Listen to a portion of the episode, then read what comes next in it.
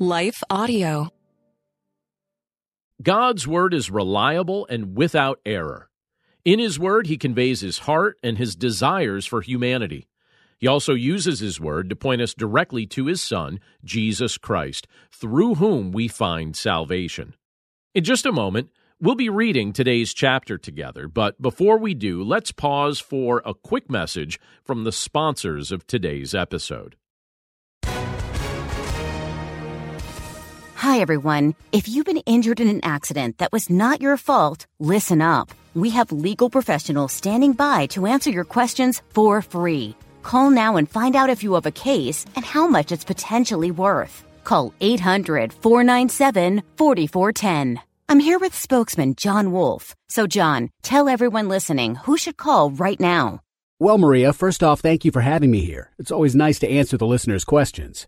Now, as far as who should call in, Anyone who's been injured in an accident and think you deserve compensation, give us a call right now. 800 497 4410. You'll find out if you have a case and how much it's potentially worth. Thanks, John. You heard it, folks. Take advantage of this opportunity and call now. 800 497 4410.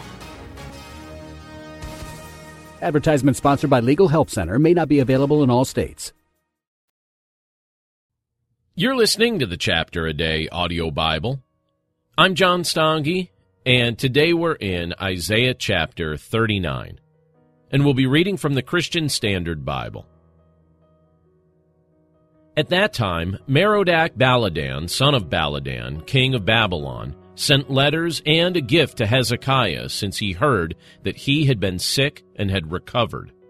Hezekiah was pleased with the letters and he showed the envoys his treasure house, the silver, the gold, the spices, and the precious oil, and all his armory, and everything that was found in his treasuries. There was nothing in his palace and in all his realm that Hezekiah did not show them. Then the prophet Isaiah came to King Hezekiah and asked him, What did these men say, and where did they come to you from? Hezekiah replied, they came to me from a distant country, from Babylon. Isaiah asked, What have they seen in your palace? Hezekiah answered, They have seen everything in my palace. There isn't anything in my treasuries that I didn't show them. Then Isaiah said to Hezekiah, Hear the word of the Lord of armies. Look, the days are coming when everything in your palace and all that your fathers have stored up until today will be carried off to Babylon. Nothing will be left, says the Lord.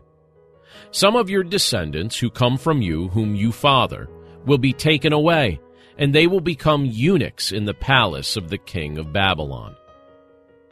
Then Hezekiah said to Isaiah, The word of the Lord that you have spoken is good.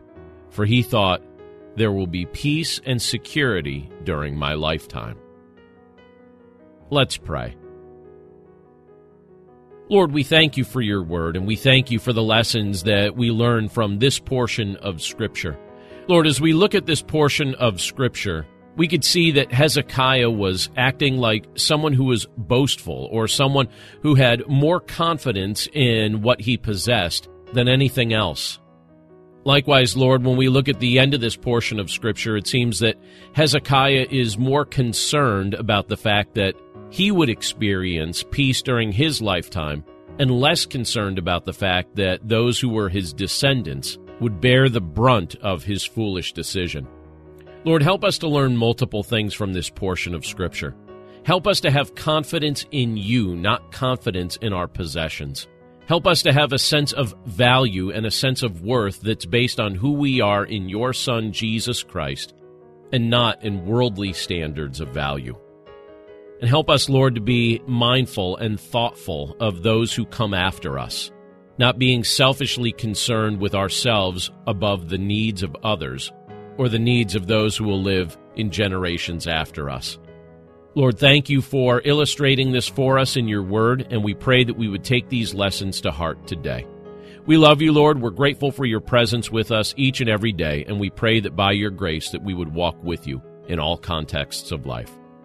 We pray this all in Jesus' name. Amen. Hello, this is Dr. Doug Groothuis, host of Truth Tribe, where we seek the truth through reason and evidence about what matters most. And we are not tribal, since truth is for everyone. Please join me at the Truth Tribe as I discuss the reasons for Christian faith, the Christian worldview, and moral issues such as abortion and gender ideology. To listen now, go to lifeaudio.com or search Truth Tribe on your favorite podcast app.